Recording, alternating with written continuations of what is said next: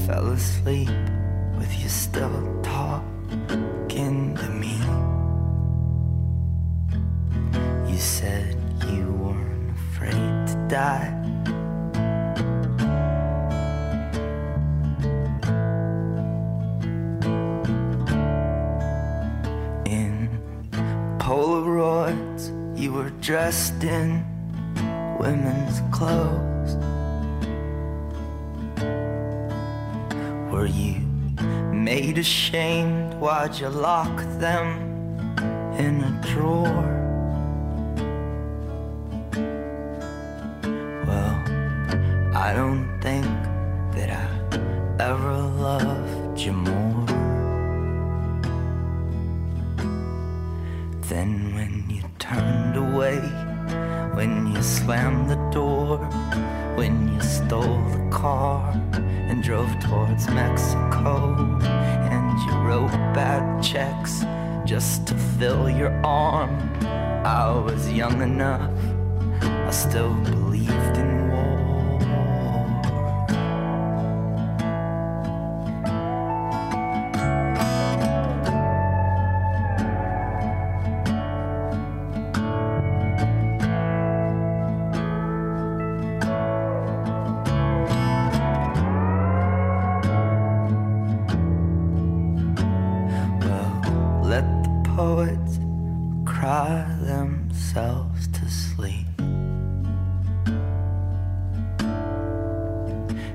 Their tearful words would turn back into steam. But me, I'm a single cell on a serpent's tongue. There's a muddy field where a garden was, and I'm glad you got away, but I'm still stuck out here. My clothes are soaking wet from your brother's tears.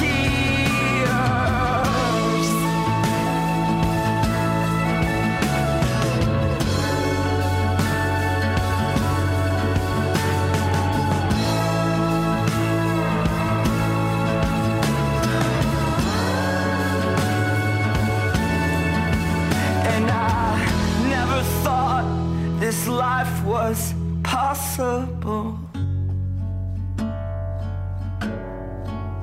You're the yellow bird that I've been waiting for. The end of paralysis, I was a statuette. Now I'm drunk as hell on a piano bench, and when I press the keys, it all gets real. The loneliness makes me happier.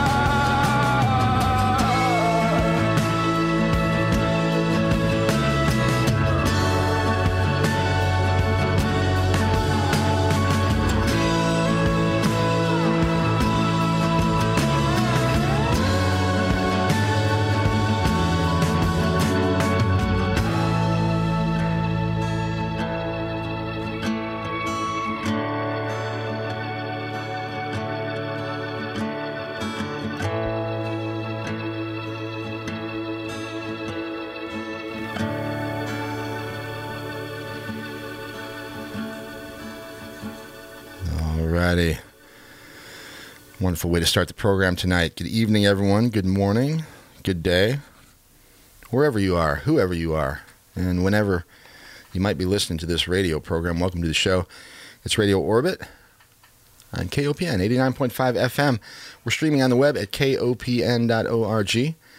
And yeah, we do this every Monday night from 11 until 1:30, sometimes 2 o'clock, depending on the COVID schedule. But anyway, yeah, every Monday we do it here. We check out the cutting edges in science and technology and nature and art and music and medicine. And sometimes it's weird, strange, unusual. Sometimes it's interesting. Most of the time, actually, and usually pretty cool. You listen to it Monday, September 7th, 2019. Hope things are good for you and you're enjoying the evening. It's another warm another warm Monday night here in mid-Missouri. Maybe one of the last ones, however. I kind of feel fall in the air for sure. Although pretty warm today. But anyway, I hope things are good for you wherever you are and you're ready to roll up and listen to another Radio Orbit program here. Lovely moon tonight, about 3/4 full. The shape they call a waning gibbous. That's when the moon is larger than half full, but on the downside. So it's going from full moon on its way to new moon, as opposed to the opposite, from new moon on the way to full moon. Then they call it a waxing gibbous if it's going the other direction. So anyway, lovely moon out there. How's it look from your perspective? I don't know. I like it from here though. All right, I like to take a look out in the skies every night if I can. It helps keep my perspective where it needs to be. All right, either way, nice to be with you this night, and glad you joined me. We'll take care of some thank yous here, and then we will get on to the show. All right, yeah, okay. Let's say a big thank you to all the excellent people that keep this radio station rocking and rolling, both on the air and off, 24/7, 365 days a year. They are awesome. And the KOPN staff and crew just doing a remarkable job, as usual, keeping this station jamming. A truly spectacular group of humans, and they do it up here at the mighty fine 89. Mondays, Woody gets it rolling in the afternoon, 3 to 6 p.m. with the Real Deal Country Show. That's traditional and classic country, Ameripolitan music, and just a wonderful program. If you like country music from Woody, 3 to 6 p.m., the Real Deal Country Show every Monday. Tech Radio guys take over at 6, keeping us up to snuff on the wild and crazy world of advancing technology. Kelvin, always rocking us on Jazz Plus Blues equals Time Wave 2.0. And just concluding New Wave Radio Theater, we heard one from Isaac Asimov there. I hope you enjoyed that. I thought it was fantastic. All right, awesome stuff. Good music, good talk, good news. 89.5 on the dial and streaming all around this wacky world at www.kopn.org. It's your imagination station, KOPN Columbia. All right, big thanks to all of you also for listening and participating in the program. I appreciate the feedback and emails and Instagram messages and a little bit here on Twitter there now and again. So anyway, hello to everyone. I appreciate the communication and love hearing from people. So keep it up. If you got something to say or something to share with me, I'd be glad to hear it. Check it out. Okay. All right. Always feel free. Yeah. Message me. If maybe you got a potential guest in mind, or maybe you've got some music or an artist that you'd like to share, or topic that you'd like to hear covered on the program, whatever it might be, just let me know. Okay. And we'll see what we can do to help you out. Okay, we were off the air last week and had a little technical difficulty, but the week before, we heard a couple of compelling pieces, one from Dr. John Sotos, who is the chief medical officer or the medical director at Intel Corporation. Yes, Intel Corporation does have a medical director, believe it or not. Very interesting stuff from Dr. John Sotos on artificial intelligence, nanotechnology, genetic engineering, and how all these things sort of play into the future of medicine and computing. They're sort of merging. We're just seeing a confluence of a whole bunch of technologies that are starting to be kind of utilized together in concert with one another, and for better or worse, we'll have to see how that all unfolds. Certainly, the ability to mess with things in the laboratory, genetically speaking, is a concern, and one that Dr. John Sotos made very clearly a couple of weeks ago. And yeah, we're living in a time where all that stuff is possible. You know, we're in the middle of a pandemic, and we know from lots of different sources that many of these bugs are manufactured in laboratories in different places all around the world. They're all over the place. Some here in the U.S. and some in many other countries around the world. And you know, it's a complete. It's just a wild west scene. Nobody really knows what's going on.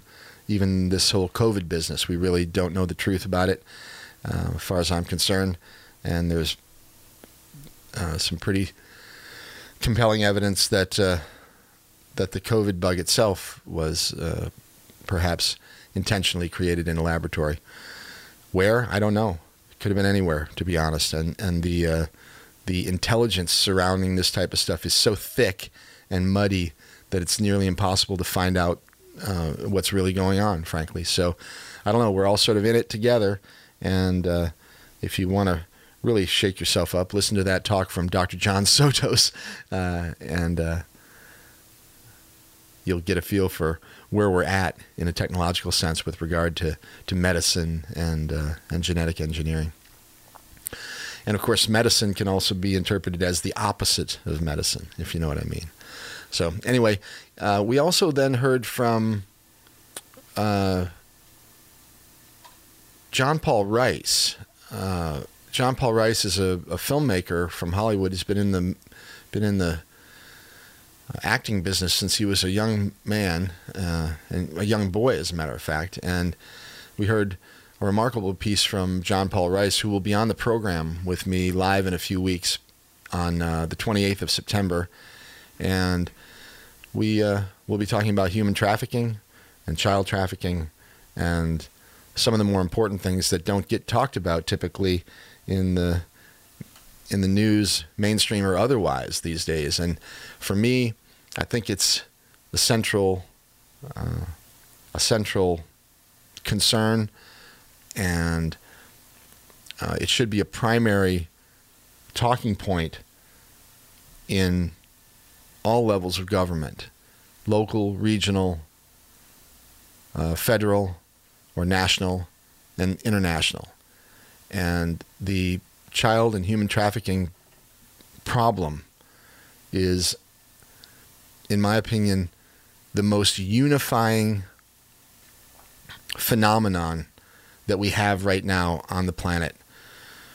We have all kinds of divisive things that are being done and thrown at us from every conceivable direction. Division, division, division. It comes from every direction to try to keep us separated, to show us how different we all are and give us good reasons why we should be angry with other people and sometimes even, you know, hate them. And that type of stuff is so common now that it's not even blinked at. I mean, it's on every day in the news, every day in the papers, every day on the radio, every day on the street. And you have a polarity of opinion in this country right now in particular. I don't know really about the rest of the world. We'll find out a little bit about what's happening in Eastern Europe in just a few minutes here when we bring our guest on for the evening. But anyway, lots of division and lots of polarity and lots of effort on the part of the powers that be to make that happen, to increase the level of polarity, increase the level of division, increase the level of strife, increase the level of combativeness and confrontation. This is what they are doing. It should be obvious by now to anybody out there that this is what the left, right, liberal, Republican, Democrat, all the different polarities of things, they're designed to divide us. Well, the topic of human trafficking, child trafficking in particular, human slavery, there are many different aspects of this, but this is a unifying topic. We should all be able to come together and say that this is an important thing that we don't have to be divided about. We can actually agree upon it. And in my opinion, that's one of the reasons why it's not front and center on the newspapers, and it's not front and center on CNN or Fox or any of the other losers that are out there peddling bullshit. The human trafficking, child trafficking issue is the biggest issue in our nation right now on the planet, in my opinion. And it's also the biggest unification potential of any issue out there. If you have a heart beating inside your chest, you're going to feel the same about this particular topic. And John Paul Rice is a guy who I'm absolutely thrilled that I got in touch with. He's got incredible courage, and he's spoken out about a lot of things, including things that are happening in Hollywood. So we'll get with John Paul Rice and talk about that stuff in a few weeks here on the 28th of September. Okay. All right. What else? If you missed that show, once again, that was 2 weeks ago. It's on the web and available in the archives at my website at mikehagan.com. The archives for the show are there. The music archives are there. However, the best way to hear the show probably these days is to subscribe to the podcast. Very easy to do. Just go to mikehagan.com and click on one of the big buttons that says podcast, and that'll get you the most recent shows to show up in your podcast player or your playlist, every time that they're uploaded onto the net. All right. Okay. Once again, you can do that at mikehagan.com. All right. You may also get on the web and check out the forum at mikehagan.com. Just click on the button over there that says Radio Orbit Forum. There's a lot of interesting news stories and commentary going on over there between friends and acquaintances that listen to the program. Okay. All right. Tonight, I am very happy to have with me an old friend and a very popular guest from Radio Orbit's earlier incarnation. It's been a long time since he's been on the air with me. We're going to have Dr. John Sheliak with us in just a few minutes. He's a nuclear physicist and a wonderful mathematician. He's a philosopher of sorts as well, and a good friend of mine. So in a few minutes, Dr. John Sheliak. If you want to get a leg up, you can check out my website at mikehagan.com, or go on over to the forum, I should say, where all this stuff is kind of posted, and we'll see how it goes from there. All right.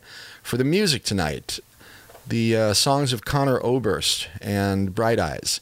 We started the show off with a tune called Poison Oak, and there's another one from a record that's quite old, actually, 15 years or so. It's called I'm Wide Awake, It's Morning, and this is called Another Traveling Song. It's Mike, you're listening to it here, Radio Orbit, KOPN Columbia, 89.5 FM. Back in just a few minutes with Dr. John Sheliak.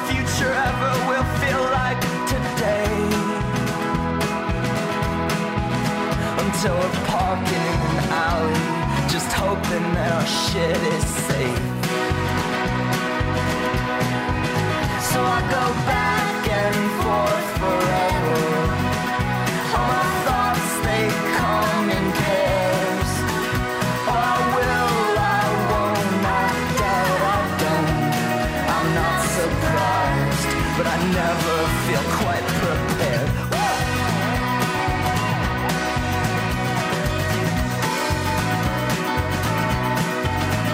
Now I'm hunched over a typewriter. I guess you'd call that painting in a cave.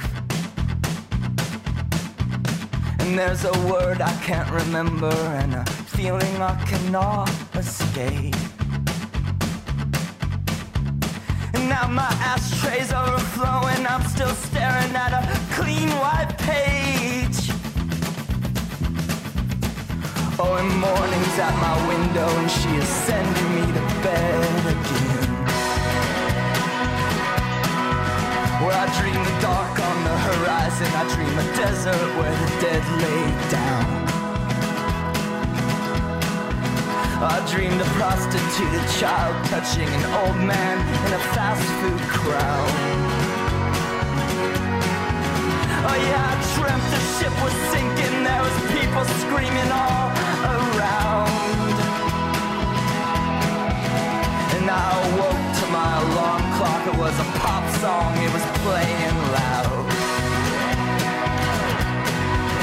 So I will find my fears and face them, or I will cower like a dog. I will kick and scream or kneel and plead. I'll fight like hell to hide that I've given up.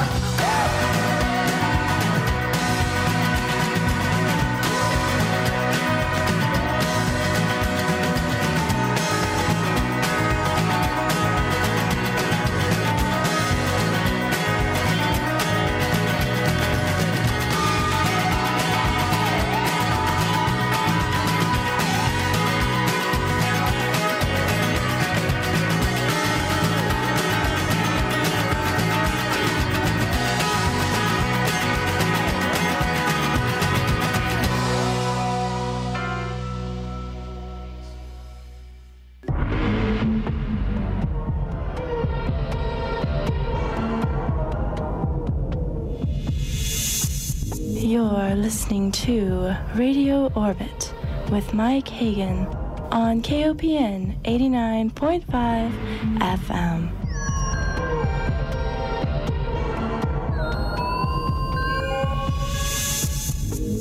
That is correct, and it's the truth. You are listening to Radio Orbit on KOPN Columbia 89.5 FM, and I am Mike Hagan. My guest tonight is Dr. John Sheliak. John is a former nuclear scientist at Los Alamos National Labs. He is an accomplished mathematician. In fact, that's the reason that he and I originally got in touch with one another through a mutual friend, as a matter of fact. But he is someone who I've been in touch with for many, many years, and we've been sort of separated for quite some time, as a matter of fact, maybe 12 years or so. And we recently got back connected, and it's pretty interesting, as a matter of fact, because the last interview that I did in the first incarnation of Radio Orbit was in June of 2008. And that interview was with Dr. John Sheliak.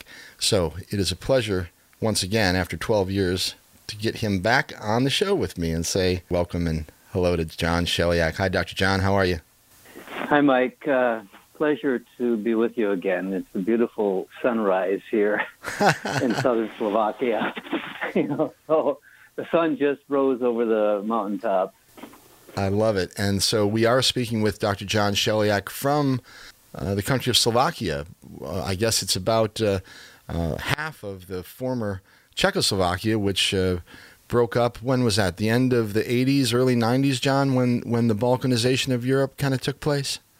Yeah, I think it was early 90s. I don't remember the exact date, but it was about then, definitely. Yeah. And so now you have the Czech Republic and the Slovak Republic. Which geographically, which one is it? Sort of a north-south division, or is it east-west, or? Yeah, north. It's pretty much north-south. There might be a little east-west on it, but it's primarily north and south. The Czech Republic is north. Mm-hmm. And somewhat larger, actually, I think, certainly in population, and the Slovak Republic is south. Okay. Slovakia itself, the total land mass is actually less than the state of New Mexico, but there's quite a variety here in terms of mountains, plains, forest. It's an interesting mix for such a small country. How far south is Slovakia? Is it sort of Central Europe or?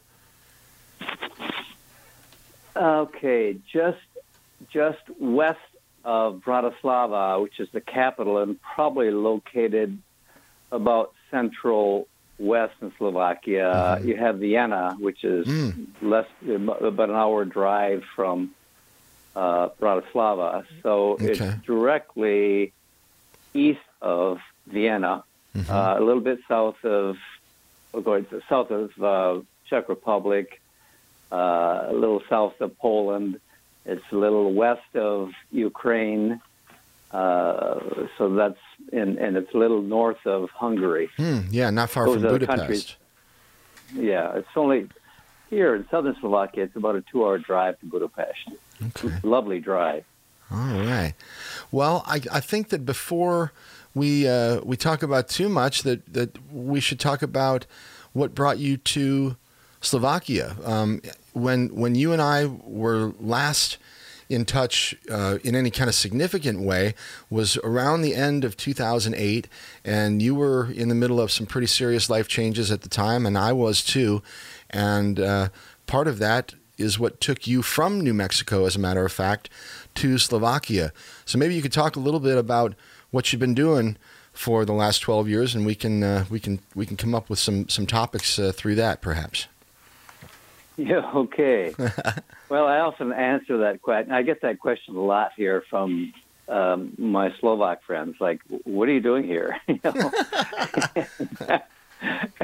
And I say, well, you know, the actual reason for being here is probably, you know, at this point, different than the reason I came here. You know, I came here because of a woman and another friend that I had.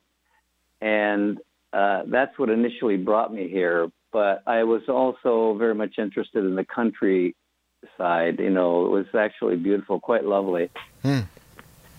And I think, and the motivation then was just to experience a culture other than American in a country that was a part of the Soviet bloc, you know, at one time. And, you know, the truth is that, you know, I was in the U.S. Air Force many years ago, and they sent me to language school to learn Hungarian. So I became relatively fluent in Hungarian, and was stationed in Germany listening to Hungarian military broadcasts. But they're also with me at the time, in Germany, you know, at the Air Force installation, people who were listening to the Czechoslovakia then. So, in some ways, you know, I wanted to experience what the other side looked like. But beyond that, there are many reasons ultimately for being here, and it has a lot to do with my own personal worldview, perspective, and wanting to have an experience of a culture that is very different from the American culture.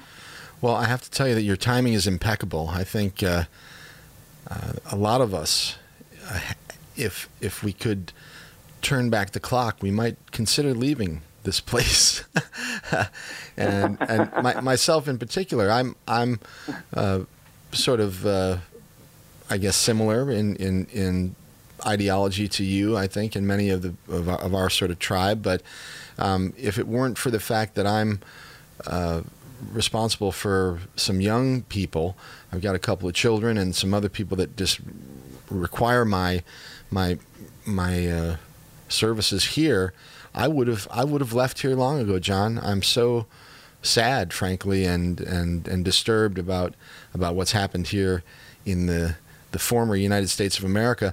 But you know, now we're just kind of riding it out. I'm really interested to hear some of your opinions and perspectives on what has happened globally and here in the U.S. and what the perspective is from Slovakia, because you have a really lucky or you have a fortunate position in that you are very familiar with the states over here and what's been going on here for many, many years. You know a lot about history and now you have the chance to see that from a different perspective. What's your overall impression right now of just what's happening in the world in general, and what do you see from the states? You know, it's difficult to give a detailed overall perspective, because it feels and it looks to me like not just the U.S. but the world is in chaos right now. Mm. You know, I think you have to see that. You know, even though you don't have the turmoil that we've, political and social turmoil that we see in the U.S. happening here, it is happening from place to place. I mean, there are protests, not at the level in the U.S., and the politics are slightly different. But, I think it's complex, and I think if you want to use the caterpillar butterfly metaphor, or even the metaphor from complex systems, we're in a phase of chaos right now, out of an old paradigm and into something unknown, and we don't know where we're going. You can argue that this is a transformation taking us to a better place, but I think at this point, everything's up for grabs, Mm-hmm. I agree that I feel that it is definitely a chaotic situation, and anytime that's the case, the outcome is usually one that's unknown and hard to predict. You mentioned politics in Slovakia. What sort of government do you have? I mean, is it a democracy? Is it a republic of some sort? Do you vote for leaders? What's the situation there right now? Is it more of a conservative leaning nation, or is it more on the liberal side? I'm kind of curious just to get a feel for the politics there. Yeah, of course, it's a parliamentary system here. So the transition from communism to democracy, and I put both of those in quotes, because it was never true, absolute communism. It was more of a communist-controlled capitalism, Mm-hmm. And now it's shifted to a parliamentary system. And my friends here, at least the ones who are really in tune with Slovak politics, say that that we have a government at this point that is increasingly aligned with U.S. hegemony in the world, and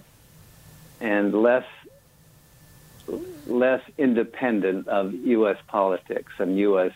hegemony. So it varies from time to time. The last government was not so bound to U.S. hegemony, and what's happened in Europe in general, if you look at politics here, is you see that much of Europe is in some ways kind of a vassal or vassal states of the U.S. They don't oppose or object to U.S. foreign policy. They kind of align themselves with it. The current Slovak government is more aligned with that than the previous Slovak government. So okay. It's there are people here who would like to see these states, these countries between the Western European countries and the Eastern, including Russia and whatnot. They would like to see a buffer zone of neutral countries, from Poland to Czech Republic to Slovakia to Hungary, being neutral and being kind of a buffer between, you know, the Western perspective and the Eastern perspective. Mm-hmm. You know, whether that would ever happen, who knows? But there is that sentiment here. Okay. All right. What has been the response there to the COVID-19 pandemic? Well, it's been interesting. I think sometime in early March, the Slovak government started to respond to what seemed like, you know, a global threat, and certainly a threat here.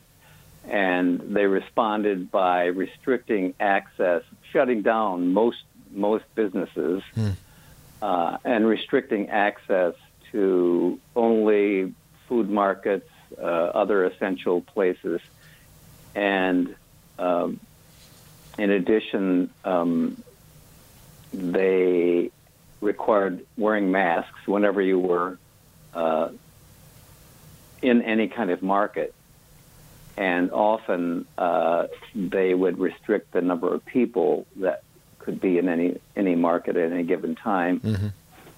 And of course, schools were shut down, so people were having to homeschool their children. I don't know if they, you know, if early on, I don't think so, that schools were being conducted via Zoom as they I think are in the U.S. now. So that type of quarantine, we call it quarantine. It wasn't radical restriction, but there were also border closures. In other words, you know, during the peak of this, there was, all borders were closed. You know, you couldn't travel to the Czech Republic, Austria, Hungary, you know, the countries that surround Slovakia. Borders were simply closed. Wow. And there was no international travel, at least not for most of us. Mm-hmm. Mm-hmm. And that lasted, I don't know, 2-3 months, something like that. Mm-hmm. I think borders began to open up late May, early June. And at this point, it's pretty relaxed. You're still required to wear masks when you're going into markets or, you know, any kind of shops, although a lot of people are going in there wearing masks, just covering their mouth with their noses sticking out. Right. Some even have them on their chin. So, you know, it's not rigidly enforced here. Schools have reopened, and students are actually going to classes in the schools, but they're required to wear masks. As you can imagine, how that works with children, you know, having them wear masks in schools. Right. So that's kind of where things are right now. Uh-huh. Okay. And, of course, we're not yet into the flu season, so God knows what's going to be happening in the next few months. Yeah, I think that's a generally valid statement. I don't think anyone knows what's going to be happening in the next few months with regard to health and wellness, and also a lot of other things. There's an election coming up here in the U.S., which if you lived here, I don't know how shrill the sound is over there in Eastern Europe, but here in the United States, it's reaching a crescendo like I've never seen before with regard to concern over this election. And I mentioned it a little bit toward the beginning of the program when I was doing my intro, but the divisiveness of just people in general right now in the United States is at, in my opinion, an all-time high. Certainly in my lifetime, I've never seen anything like this before, and it's a little disturbing for sure. Are people as concerned, or is that not even news over there right now, what's happening here in the States?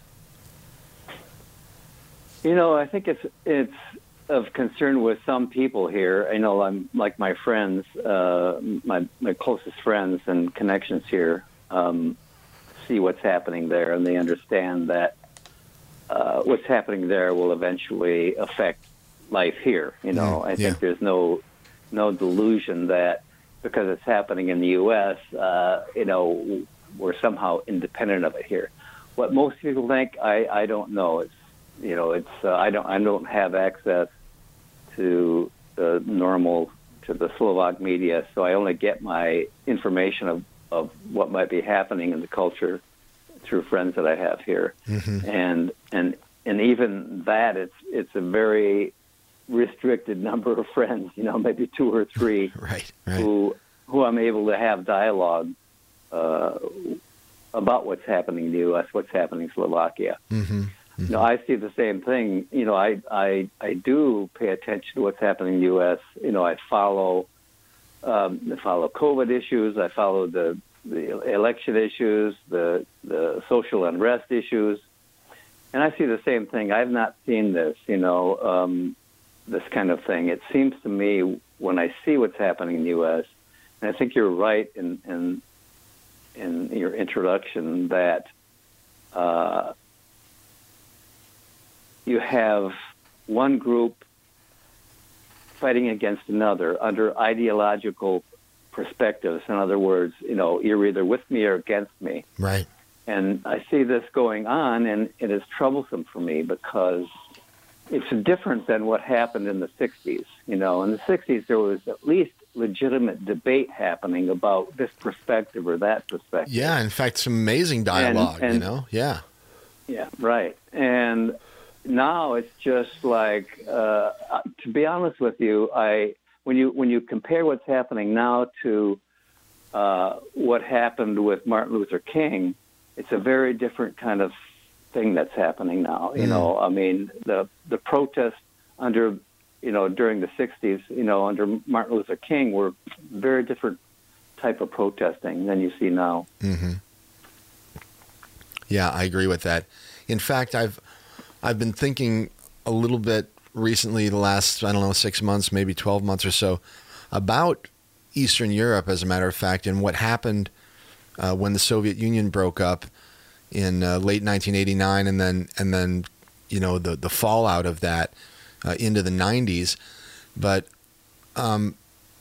they ended up calling it the Balkanization of Europe, and I guess that's because the Balkans are there, and many of those countries are sort of in that particular region, but it became kind of like a verb, the Balkanization, where it could actually happen in other places, and I'm actually, for the first time, I never really imagined that I would entertain these types of thoughts, but I think that it's actually possible now more than I would have ever imagined in the past that a Balkanization type of event or events could actually happen here in the U.S. and we could actually see the breakup of this country. When at times it actually looks like that for me as well, Mike. It's hard to see. Where this is going, given what's happening right now. I don't understand why large numbers of people in the U.S. don't seem to get that they're being, from my perspective, manipulated into fighting each other. Yes. When those who are actually in control of life and life process in the U.S. are sitting back, encouraging it, and all the way to the bank. Yes. So it's troublesome to me. This is one of the things that's very different than the 60s. In the 60s, young people were aware of this. They were aware of where the problem was. Here it seems to be only restricted to race. And other group issues, personal issues, right? Identity issues. It's not at all engaging a genuine debate on where the problems are. What is it that we need to do? I mean, there's so many things that need attention.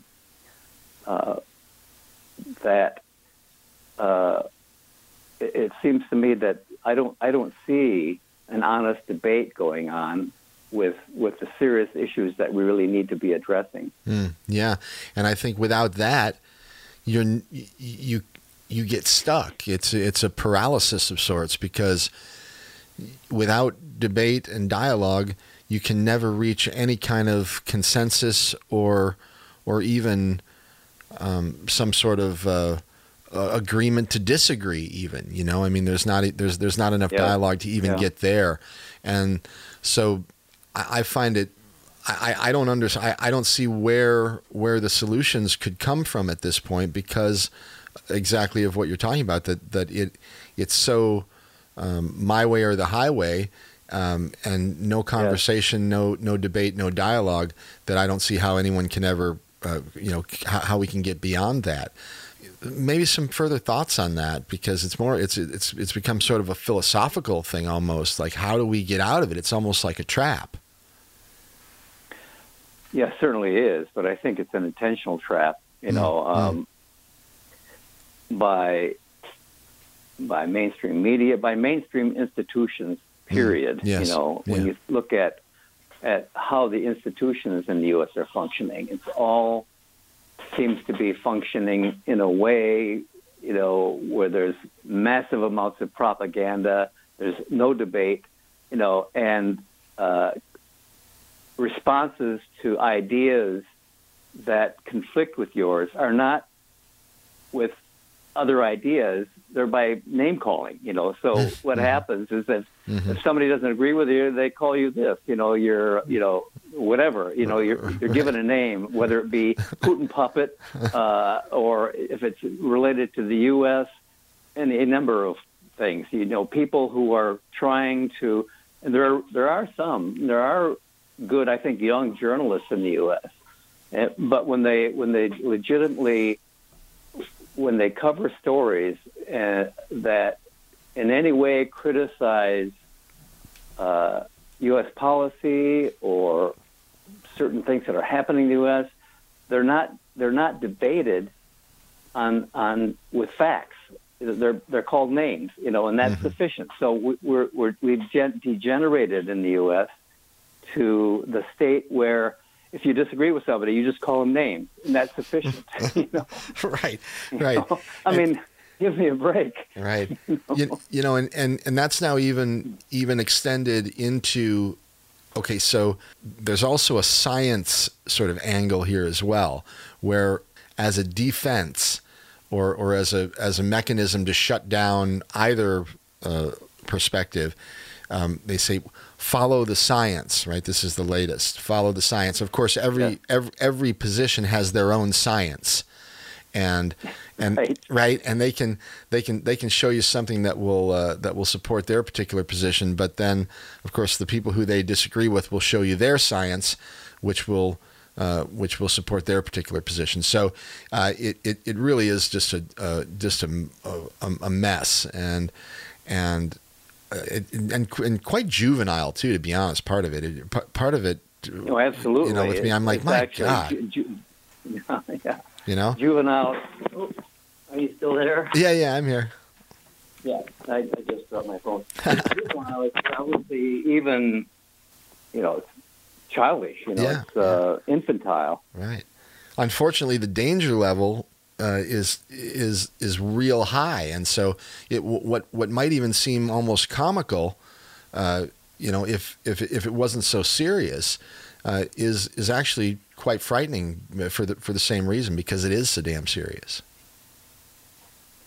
Yeah, I think that's absolutely true. You know, and the trouble with science these days, and this has been exposed during the COVID thing, is that it has also become ideological, you know. In many respects, it's difficult to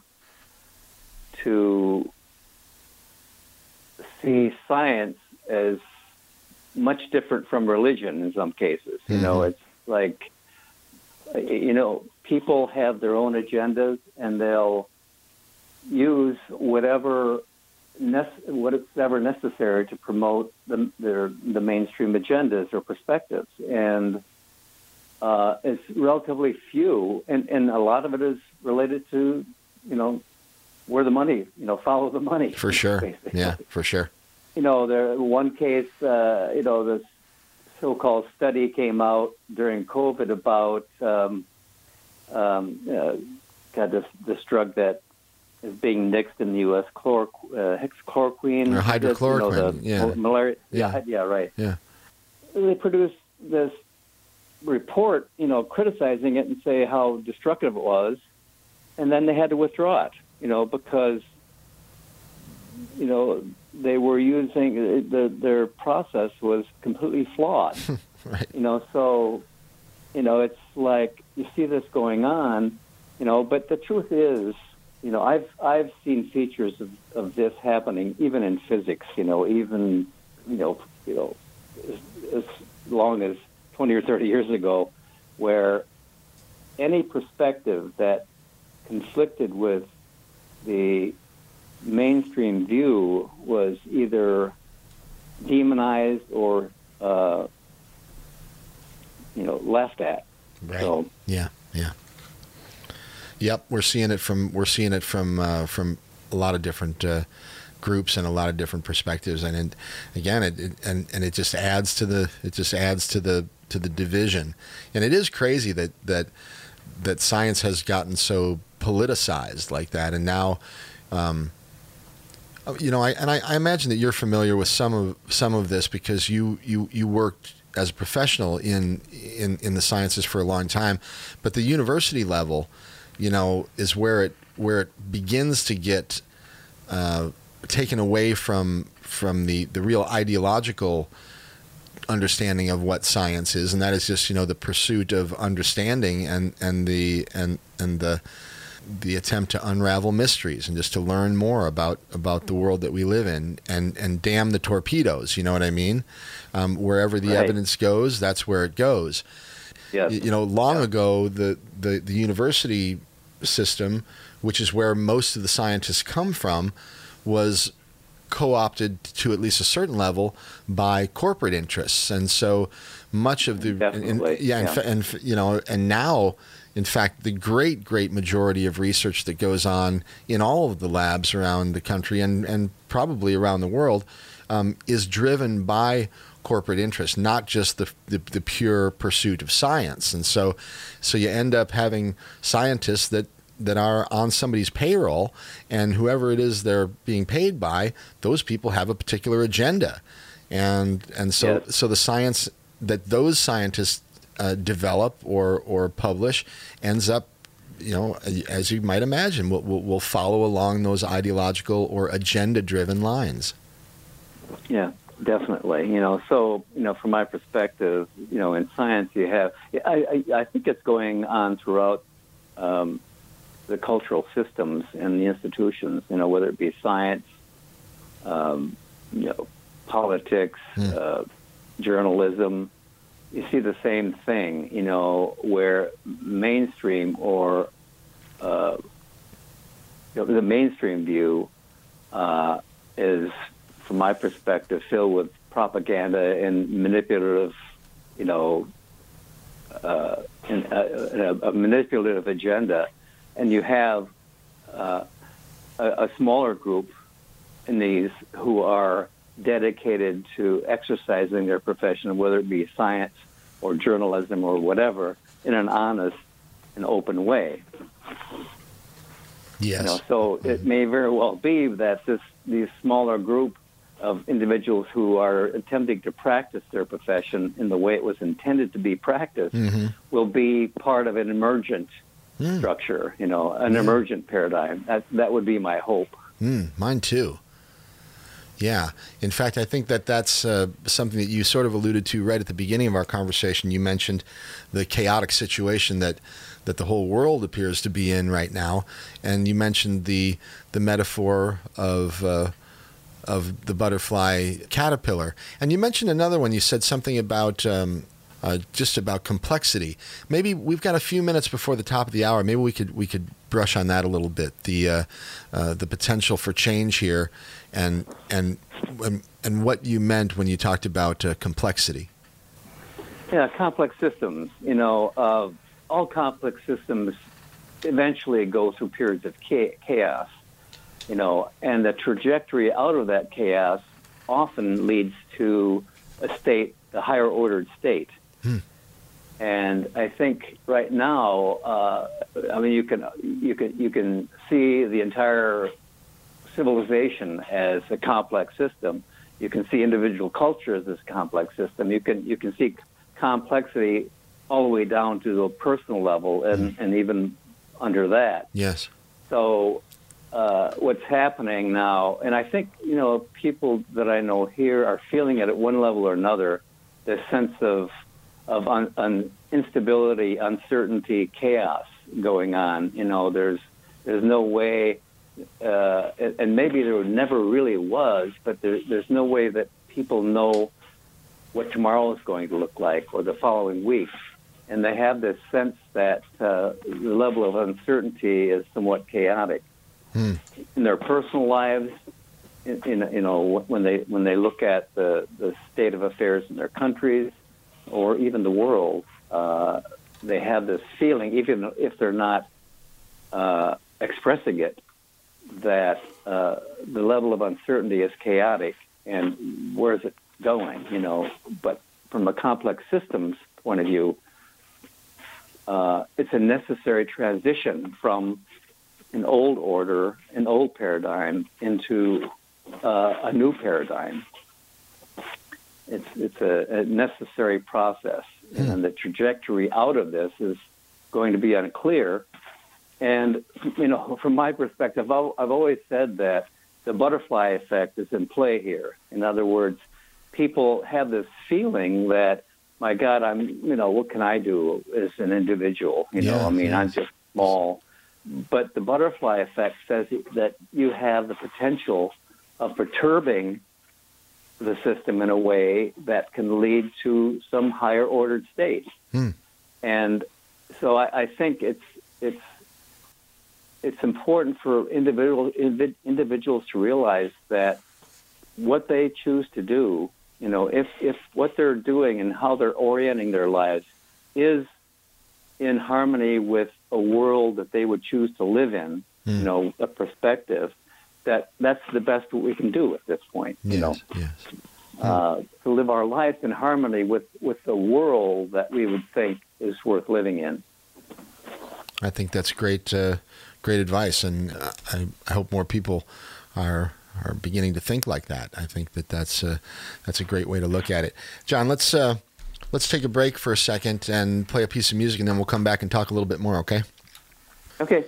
And before we do that, John, I was looking for your old website, and either I'm no good or I can't find it any longer. If people are looking to get information about you or get in touch with you or anything, is there a way that they might do that? Is your website still up? Yeah, I don't have my website. You know, it's in the U.S., and after a period of time here, it was just difficult to keep it going, so my intention was to create a new one. I haven't done that yet, you know. So, you know, but you know, they're welcome to email me at jsheliak@gmail.com. All right, no problem. J Sheliak, and that's SHELIAK for folks out there. jsheliak@gmail.com. All right, cool, John. We'll be back in a few minutes. Okay, man. All right. Okay, everybody, it's Mike, and you're listening to Radio Orbit on KOPN Columbia, 89.5 FM. It's just about straight up midnight now. My guest this evening is Dr. John Sheliak, and I'm looking forward to the rest of our conversation. We'll come back with Dr. John here in about 4 minutes. In the meantime, we're going to hear another one from our featured musicians of the evening. This is Conor Oberst with a song called Cape Canaveral.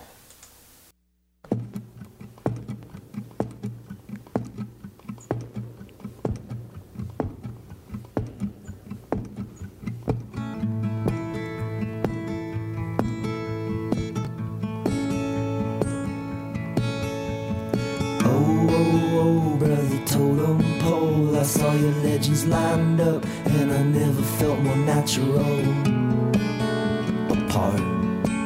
I just came apart.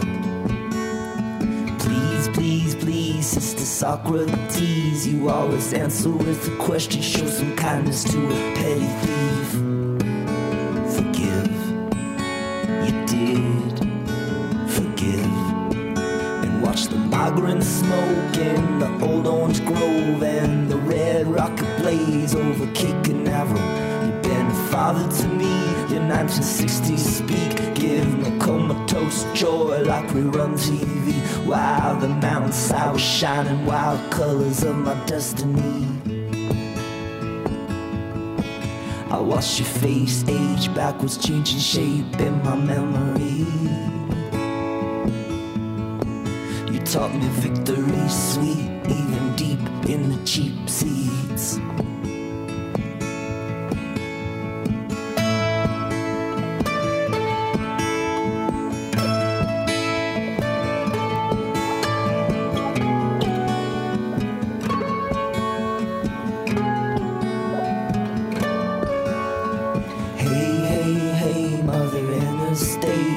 Deliver me from evil, make me honest, make me wedding cake.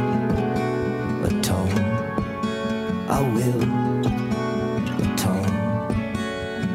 Wait, wait, wait, mighty outer space. All that flying saucer terror made me lazy, drinking lemonade. A waste, you just went to waste. Like the Freon cold out at the hotel door, or the white rocket fade over Cape Canaveral. You've been a daughter to me, you buried shoebox grief. I felt your poltergeist love like Savannah heat, while the waterfall was pouring crazy symbols of my destiny. I watched your face die backwards, little baby, in my memory. Victory sweet, even deep in the cheap seats. And you don't judge me, that's not your style. But I won't see you for a little while. And there's no worries, oh Lord, who's got time? All these changes gonna fill your mind like the citrus glow off the old orange grove, or the red rock blaze over Cape Canaveral. It's been a nightmare for me. Some 1980s greed gives me parachute dreams like old war movies, while the universe was drawn perfect circles for infinity. I watch the stars get smaller, tiny diamonds in my memory. I know that victory's sweet, even deep in the cheap seats. Yeah, that's right. Victory's sweet, even deep in the cheap seats. That's where I'm usually sitting. Actually, where I used to sit. I don't go to sporting events anymore because nobody does. And I have a real problem, by the way, with fake. Well, everything's fake now. It's like the whole world is fake, including the fans at baseball games. There's nothing that drives me. I'm a huge baseball fan, and I'm so frustrated by.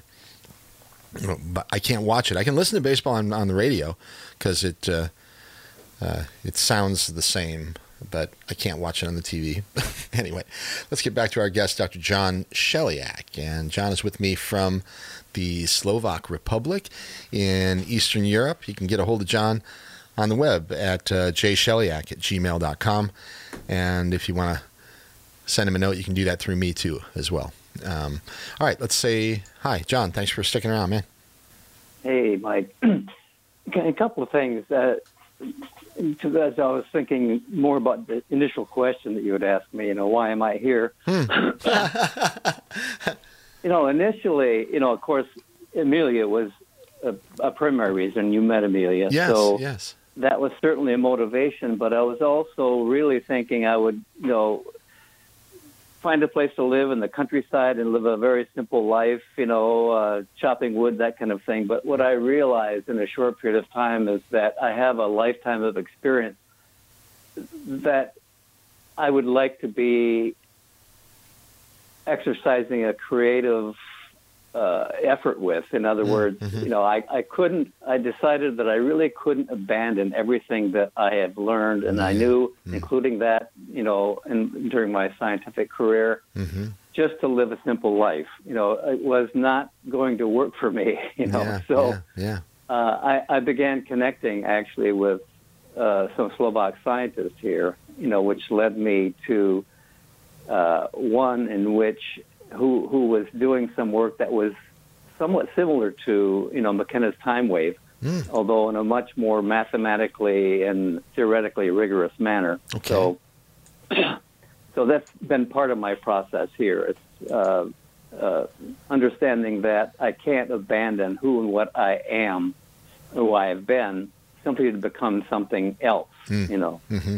Hey, John, with that in mind, I actually have a question from a listener. It says, "What did John do at Los Alamos?" And that's quite a while, quite a ways back, as a matter of fact. But I was involved with fusion energy research, you know, and that is using laser fusion, which is using high powered lasers to fuse deuterium, tritium, or energy.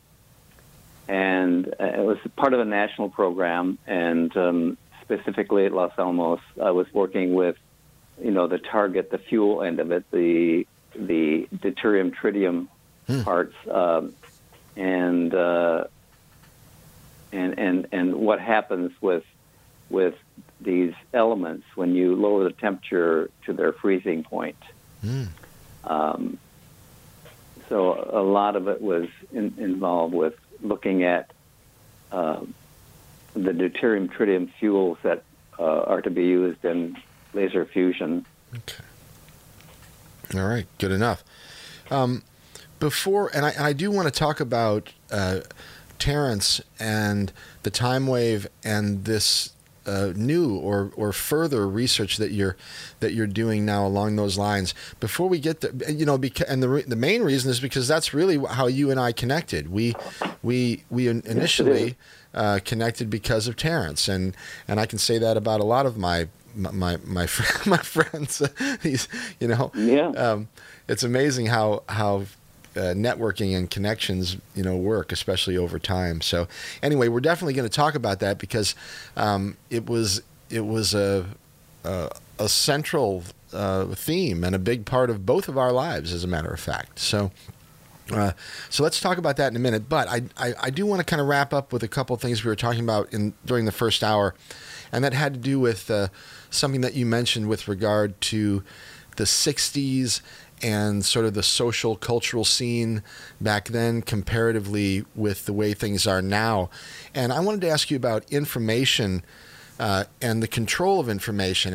And for me, I find it sort of ironic that the internet was, the idea was that it was going to liberate information and make it available and accessible. Freely available to everyone. To pretty much everyone.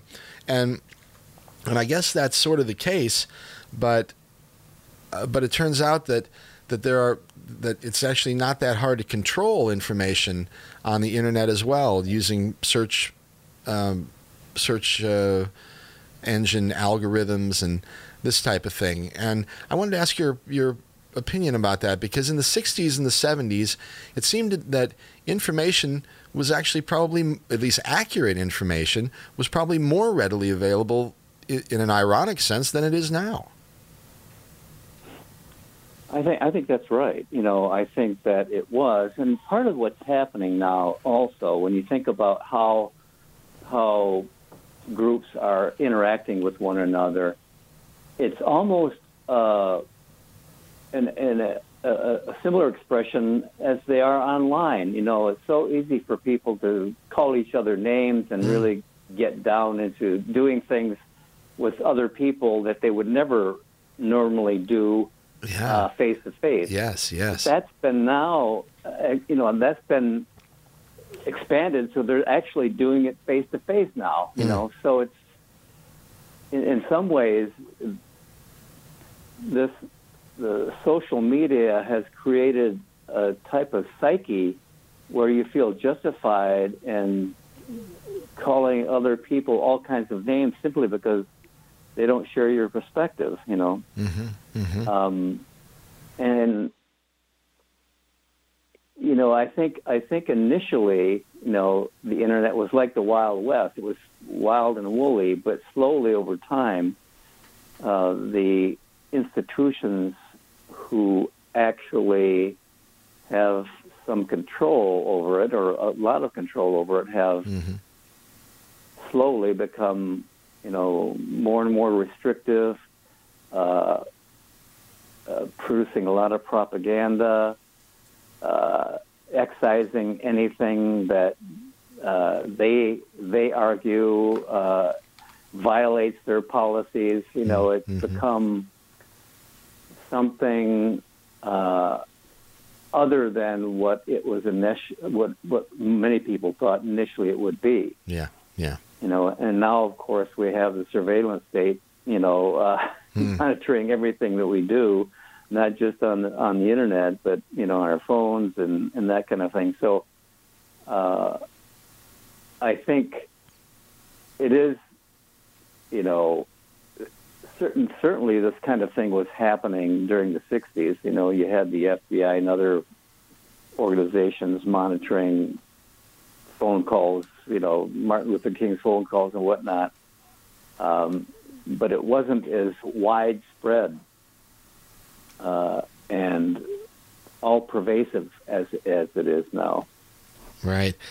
So, you know, because of that, the information available is you really have to dig. You know, and this is where most people are not interested, or they have lives to live, so they're not mm-hmm. interested in finding sources of information that are credible and that exercise a modicum of common sense and critical thinking. Yes. They just don't have the time or the energy to do that. Mm-hmm. So mm-hmm. what they're left with is, you know, a lot of disinformation. Mm-hmm. Yeah. Yep. I see the same thing. And you can prove it to yourself, folks out there, if you pick any particular search engine.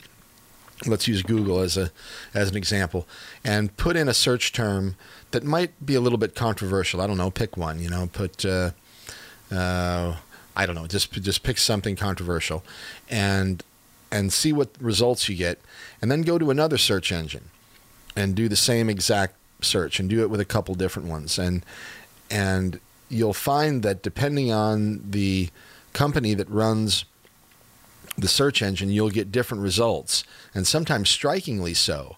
And like John mentions, sometimes they will excise certain results completely, where you won't even see a potential answer to your question because it's been eliminated by the algorithm before it made it to your screen. And again, there are different search engines that have different sort of algorithms that determine that. But you know, John, I've done a lot of interviews over the last couple of years with people in AI and robotics and nanotech and some of these real cutting edge fields, right? And one, I forget, maybe it was what the heck was his name? An Australian robotics guy, but he said something to me that stuck with me about anytime an algorithm is written, anytime a program is written, the bias or the sort of personality, maybe is a way to put it, of the programmer or programmers comes through in the algorithm, whether they want it to or not. And sometimes that's more purposeful than others. But I thought it was really interesting that many of, perhaps all of the algorithms that are out there determining answers to people's questions, problems, etc., you know, all artificial intelligence is being used in all kinds of different fields and areas of endeavor now, and in many cases where people don't even realize that's actually part of the you know, of the process. Do you have any comments on that type of thing? Well, I think it's absolutely true that the personality and the perspective of the programmer is going to become part of the program, right? Right. No, I think that's been true, you know, forever. I mean, if I look at the code, for example, that I've written over time, and you know, it's going to be different than anyone else who would write similar code to do the same thing. Yes. You know, it would have some common features, but there would be distinguishing features as well that could only be identified with my perspective or my personality. Yeah, yeah. You know, and if the question also involves, you know, what my perspective on AI is, you know, I think, you know, it's interesting because, you know, Terrence was all in favor of that, like, yeah, bring it on, you know, but, yeah, in an enlightened civilization, you know, maybe you could argue bring it on, but we are so far from enlightened, you know, and the people who, you know, and, you know, the truth is power corrupts, absolute power corrupts, absolutely, and you can see this happening everywhere. You know, those who have achieved, and especially now where you have damn near trillionaires, oh my gosh, let alone billionaires walking on the planet, you know, you can see how their agendas, you know, are to some degree or another being forced on the rest of us. Yeah. You know, so what happens with AI? You know, I mean, what happens with AI and when it's coming from those who are far from enlightened and, you know, are just other flawed human beings like the rest of us. Yeah, you know, there are a lot of scientists that are involved in the AI, nanotech, robotics sort of conversation, and many of them that I'm in touch with are ethical type scientists. They're ethicists, and they are coming across all kinds of very troublesome potential situations because of exactly the type of thing that you're talking about. You know, there's a type of AI product, I guess I'll call it, that they call black box technology. I imagine you're at least partially familiar with it. But the idea is that once the initial programming is done, the algorithm takes over and the thing begins to write itself and whatever. Yes. Oh, absolutely, yes. Yeah, and at that point, only the goal is the concern, and the way that the goal is achieved is not known. The scientists, the programmers that actually are doing the work, once they let the thing go, they actually don't know what's happening inside that little box, and so they call it black box algorithms, and that's you know, that one that one can be a little bit frightening. I've heard many stories of AI gone wrong, and you know, of course, this is a developing technology, but typically when artificial intelligence fails, it fails like spectacularly. You know, I mean, it's really bad, really wrong. Yeah. Yeah. And so yeah, definitely some concerns there, I think. Yeah, I certainly have a lot of concern, especially when you consider the source. And I think it's black box in the sense that once the code is written, the initial programmer has no idea what the hell is going on. You know, in other words, they don't know how to. They cannot understand the process that leads to the output any longer. Yeah. You know, they have no influence on changing the code from the initial whatever they did initially. That's the last control they have. Yeah. Yeah. You know, to the output, and once that initial phase is gone, they have no longer any control. And I've actually heard of one case where what it was doing was so disturbing they had to, I don't know, shut it down. I don't remember the details of this one case. But again, Mike, you know, you have to look at the source. You know, where are we as a human society? Yeah. You know, far from enlightened and so corruptible. Human beings are, and so to give any human being or any system power, the kind of power that this might provide without a proper consciousness and, you know, without a compassionate, caring consciousness going into it. When it becomes about making money, power, control, you know, it can't, from my perspective, cannot lead to a good thing. Yeah. It's sort of a scary one to think about for sure. Well, I mean, and also the idea of chipping. You know, I mean, this is one thing I think that Terrence was promoting. You know, now you can, you know, here you can be chipped. You know. And a lot of young people are saying, yeah, chip me, you know, right. Or put this chip in my brain.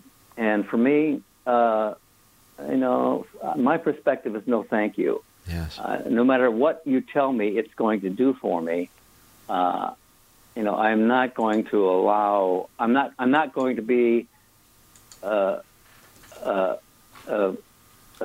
kind of cyborg with, you know, with part human, part chip in me. That's kind of how I see this thing. Yeah, John, I think there was something in the news, even in the last few days, about Elon Musk's project. I think it's called Neuralink, and it's it's one of his sort of subsidiary tech companies, not directly related to Tesla or the SpaceX or whatever, but.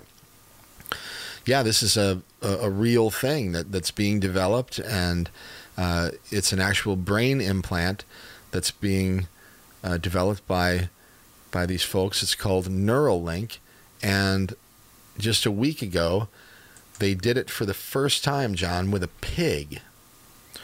And yes. Uh-huh. And maybe I'll read a little bit of this for the folks out there in the audience, but this is from just about a week ago. A pig named Gertrude was the star of the show when Elon Musk debuted a working demo of his latest technology moonshot, a new kind of implantable chip for the brain. And so they actually did this in a live streamed event that happened a week ago, and they actually used this pig and did a demonstration of how they could, I mean, it's crazy. Listen to this, John.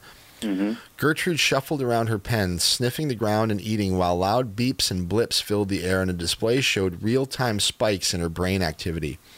Musk explained that Gertrude had the implant inserted in her head 2 months before, and that it connected to neurons in her snout. When she touched something with her snout, it sent neural spikes that were detected by the more than 1,000 electrodes in the implant. So the idea then is that they could actually have interactive input back and forth, right? That this thing could actually affect brain activity. And man, John, I mean, we're getting into real sci-fi crazy stuff there. And I understand that some people say, well, you know, for people who have neurological disorders or maybe, you know, some sort of, you know, some mental disorder, whatever it is, some brain issue, that this could somehow be helpful. But I just see the potential for abuse just absolutely way overwhelming that the potential for beneficial results, at least at this point. Yeah, I think that's absolutely true, and I don't think it's the potential for abuse. I think it's guaranteed abuse. Because that's where we are. You know, and that's where the general level of consciousness is. And this is another issue with this. How does this affect consciousness? You know, where does consciousness reside? You know, is it in the brain, or, you know, and how will consciousness, as we've come to understand it, be affected by this? You know, this is, you know, there's nothing that you or I are going to be able to do about it. But my perspective is it is not something that I would embrace, put it that way. Yeah. And the tech the big tech people are all pushing it. I mean, it's coming again from a lot of different angles, and I don't know. We'll have to see how that one pans out as well. So, all right, John, it's interesting. Go ahead. Go ahead. No, please continue. No, it's interesting that one of the Slovak scientists that I have been doing some work with has been to AI conferences here, and his perspective is it's not nearly as developed as those who would like, as the promoters would like to claim. Mm-hmm. Yeah, I think that's true too. There's a whole lot of hype, and a lot of that's for funding, of course. And AI has become, ubiquitous with almost like the .com bubble or the biotech bubble or the blockchain bubble. It was just sort of a buzzword or something, and then people use it to drive funding, and a lot of times the claims that they make are much greater than the actual technology itself. And it's funny too, because robotics is very similar, and in fact AI and robotics are sort of a marriage that's happening right now. You don't have a very good robot unless the robot can actually do some things on its own, using some sort of artificial intelligence. And again, and Hollywood and the media are sort of to blame for this as well, because the images that are put out by those types of organizations make it look like the stuff is, way more advanced than it really is. The truth is, in the laboratory, a lot of the times these robots are just foolish. I mean, they just fail again miserably. I mean, just to keep something balanced, turns out, is an extreme challenge. And what we're really learning, John, is how amazing the human machine is. The more we try to build our own machines that can perform or do the things that we can do through artificial intelligence, robotics, nanotech, whatever. I think that's really one of the main messages that's coming out of the laboratories, even though it's not a message that's being amplified very loud. If you actually talk to the scientists and they're honest with you, they'll tell you, shit, man, we're nowhere on this. It's like, it's amazing, how remarkable the human organism really is. And that's what we're learning, is that we are actually quite amazing, because when we thought we could do this a lot easier than we can, now we're learning, holy smokes, this is a lot more difficult than we ever imagined. Plus, we have a long history on the planet for human brain interfacing with plant medicines, psychedelics, in a very symbiotic way, so that there's this development of brain capacity that's related to natural plants. So what happens when you put these electronics in the brain? It cannot, from my perspective, it cannot ultimately lead to a good place, not given where we are as a civilization at this point. Okay. John, let's hold that thought for a minute. We're going to talk about this a little bit further, but we're going to take a break. We're at the bottom of the hour, okay? Yep. All right, everybody. My guest this evening, Dr. John Sheliak, and if you'd like to get in touch with John, you can do so at jsheliak@gmail.com. You can also link up with John from my site at mikehagan.com. You're listening to it here. It's Radio Orbit on KOPN Columbia, 89.5 FM, streaming on the web at kopn.org. For me, my website is mikehagan.com. Go there and check it out. And you can hear some previous conversations between the good doctor and myself. Hey, John, you still there? Yes, I'm here. I was saying when I was introducing you that the last show, the last interview that I did before I went off the air in 2008 was an interview that you and I did together. And I had one show after that, which was the following week, where I said goodbye to everyone. But the last interview that I did was with you. And I listened to it. In studio, in fact. Yes, you were actually here. And I listened to it. I don't know, a couple of weeks ago, after you and I got back in touch, and it was a great way to end that series. So, yes. Anyway, all right, we'll be back with you in just a few minutes. And for all of you out there, I'm going to play a lovely song here from Mr. Conor Oberst. This is called Danny Callahan. We'll be back in a few minutes with Dr. John Sheliak. It's Mike and Radio Orbit, KOPN Columbia. Crickets.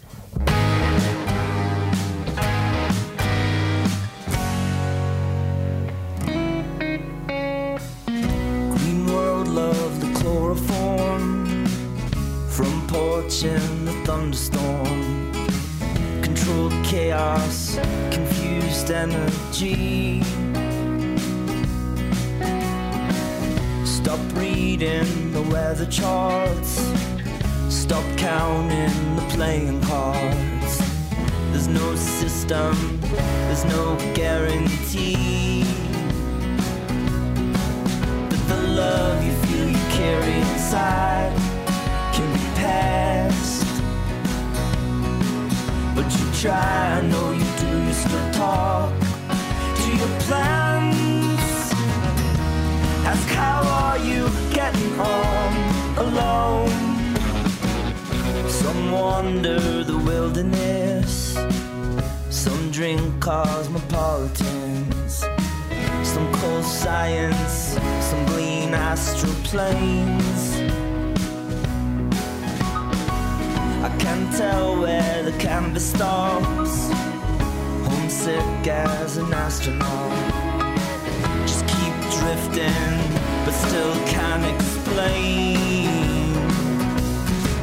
how the love we feel we carry inside can be passed. See your brother in the gutter, you reach out your hand. Ask how are you getting on alone.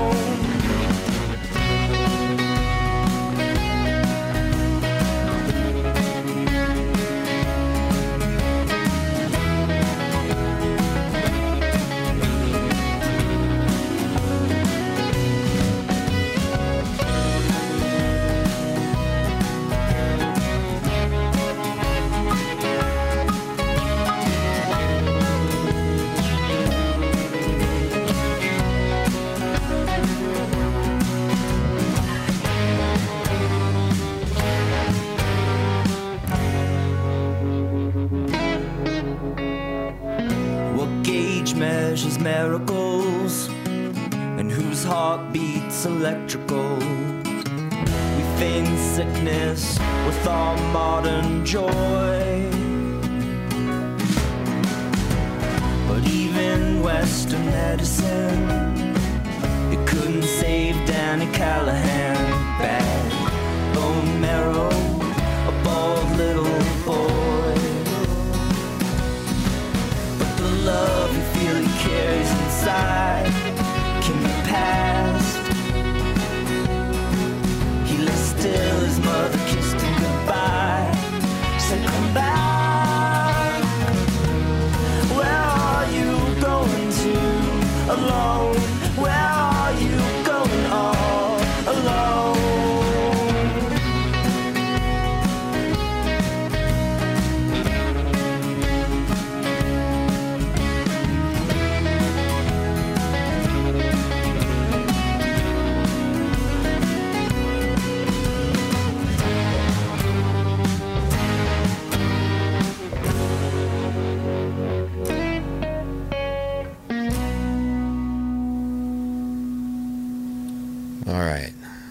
Was called Danny Callahan. Great stuff from Conor Oberst. A remarkable career from this particular musician we're hearing tonight. I was introduced to Conor Oberst back in around 2004, 2005 with a wonderful record called I'm Wide Awake, It's Morning, with his initial or one of his first projects. It was called Bright Eyes. And we'll hear a few more from Conor Oberst before the end of the program tonight. All right, it's Mike, and you're listening to Radio Orbit on KOPN Columbia, 89.5 FM. My guest with me, all the way from the Slovak Republic, Dr. John Sheliak. And I'm thrilled that I've had the chance to reconnect with him and get him back on the radio show with us here. So, John, hi. Thanks for being here tonight. Hey, Mike.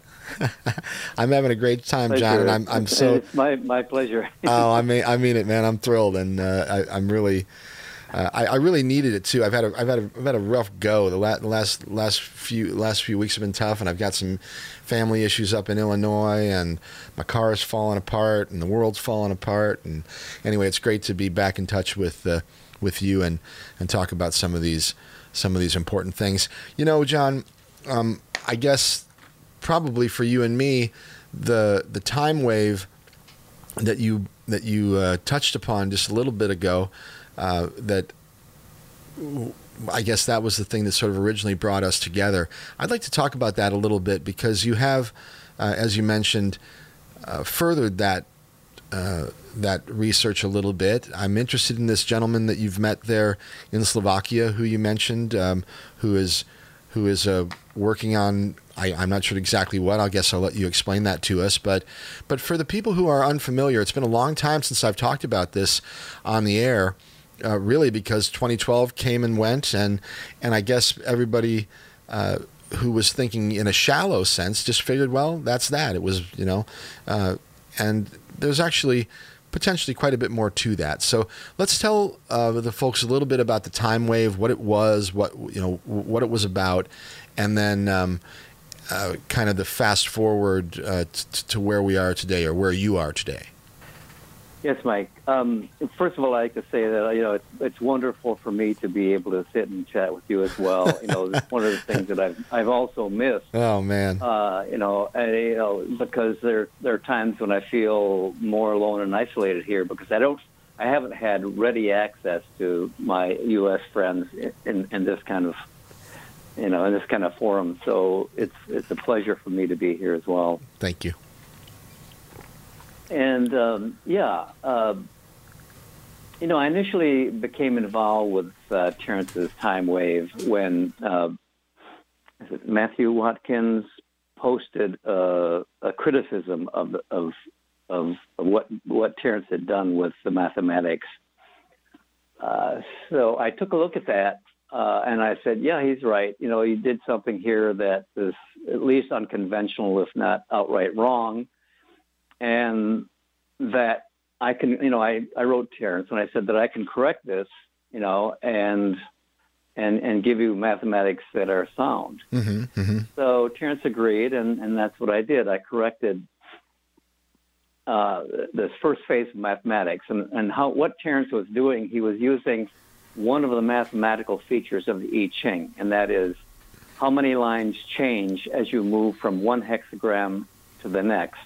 You know, of course, for those who are unfamiliar with the I Ching, it's a system of Chinese divination based on 64 individual hexagrams. And they're called hexagrams because each one has 6 lines, either a closed line or an open line, you know. A dash line or a solid line. Yeah. On, off. Yeah. Yeah. And Terrence used one mathematical feature, and that was what he called, you know, the first order of difference, was simply how many lines change as you move from one hexagram to the next. Mm. Are you there? Yes, yeah. I'm here. Yeah. Yeah. So it was that phase that I actually worked with. You know, there was another phase that was involved that. Involved doing a fractal expansion of the initial number set, but it was the initial number set that where the criticism was. So that's where I focused my attention. So I was able to correct that, you know, and essentially say, okay, now we have it corrected. It produces a time wave, you know, that is somewhat different, a little bit different than what Terrence had produced initially, but you know, it actually affirms much of what occurred in Terrence's initial time wave. Yes. And so I, you know, that's where my work was, and you know, at some point I actually spent time in Colombia working on software, you know, my own software that could produce the time wave, and I was actually able to do that. And, you know, around 2012, you know, when everything was supposed to come to an end, you know, I was writing for a blog site that's no longer in the U.S., kind of explaining what I had done. Mm-hmm. And, you know, I had began to see that what Terrence's perspective was that at this certain date, this is going to happen. And what I realized is that systems don't actually work this way. You know, either quantum systems, Fourier transforms, a lot of systems operate such that you can either determine when something happens or what happens, but you can't do both with equal precision. So my perspective just on Terrence's time wave was that, yeah, he could say something's going to happen on December 21st, 2012, but he had no idea what, you know, he would not be able to predict what that would look like at all, right? Right. If you have absolute precision on a date, you can know nothing about what's going to happen. On the other hand, you know, if he were to say this is going to be happening, he would have, you know, no idea when that was going to happen. It's so like that was kind of my perspective. Well, it reminds me of like a Heisenberg uncertainty type of situation. Well, it is, but it applies in macro systems as well. I know Fourier transforms operate this way. I can't think of, you know, there are other examples in which systems actually function this way. You know, the Fourier transform, for example, mathematical is a way of looking at the frequency content of something. You can either know the exact frequency or the exact time. You can't know both with equal precision. Okay. All right. So how does that tie in with the original work on the time wave and where you believe the work is now? Well, it's interesting because when I looked at that, I said, okay, Terrence chose one mathematical feature, you know, because that was his vision, I think, during some experience in the Amazon. And that's how he interpreted, you know, the vision that he had by looking at this first order of difference. But I thought the I Ching has multiple mathematical features. You know, how can you ignore everything else and just focus on one? If you're just going to focus on one, then the precision of your perspective or predictions are going to be very low. So I started looking at the I Ching from its multiple mathematical features, you know, not just how many lines change from one hexagram to the other, but, you know, what mathematically each hexagram is, you know, how many, what the probability of getting any given hexagram. I use probability theory, information theory, some of quantum mechanics. So I started developing this perspective mathematically, and I actually got, you know, a good, you know, I was actually able to get, you know, an interesting perspective, but I never completed that because it was going to take a lot of time, and at the time, I just didn't have the time to do it. But I did begin the process of mathematically producing, and from probability, largely from probability theory, how you would look at the entire system of I Ching mathematically. Hey, John. And then, you know, yeah. John, let's take a quick little sidebar and tell people what the purpose of the time wave was to begin with, and a little bit about novelty. Yeah, that's interesting because novelty is an important feature of not only the time wave but other things that I may be able to talk about. Yeah. So what Terrence claimed is that this waveform, you know, which was fractal in nature, the final wave was fractal, and it was graphed on an XY graph. You know, so On the x-axis was time, historical time on planet Earth. Yeah. On the y-axis was something that he called novelty. And the truth is that the y-axis could actually be described as information, you know, because novelty was something that happened when the wave moved in a certain direction, and habit was how he characterized the wave when it was moving in the other direction. Yeah, yeah. So because it wasn't a smooth curve, you know, it would oscillate over time, even though the general trend, the general trend of the curve was down toward zero, which was an increase in novelty. In that respect, correct? You know, yeah, increasing novelty. Yeah. You know? So his perspective that was that over time, historical process on planet Earth was becoming more novel until at some point, which was the 0 point, it would you know, explode or move into something entirely different. Yes. The interesting thing about novelty, I mean, you know, he called it habit, but it could be entropy, you know. Entropy is the opposite of novelty, you know, and yes, it's a sort of an opposite process of novelty. But information theory, when information is produced, that's called novelty as well, you know. So when you have a system that produces information, that means something that's unexpected.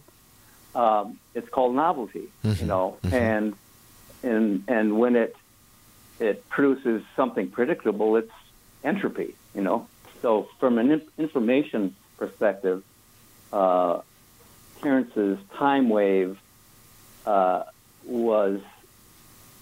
be seen just in terms of information.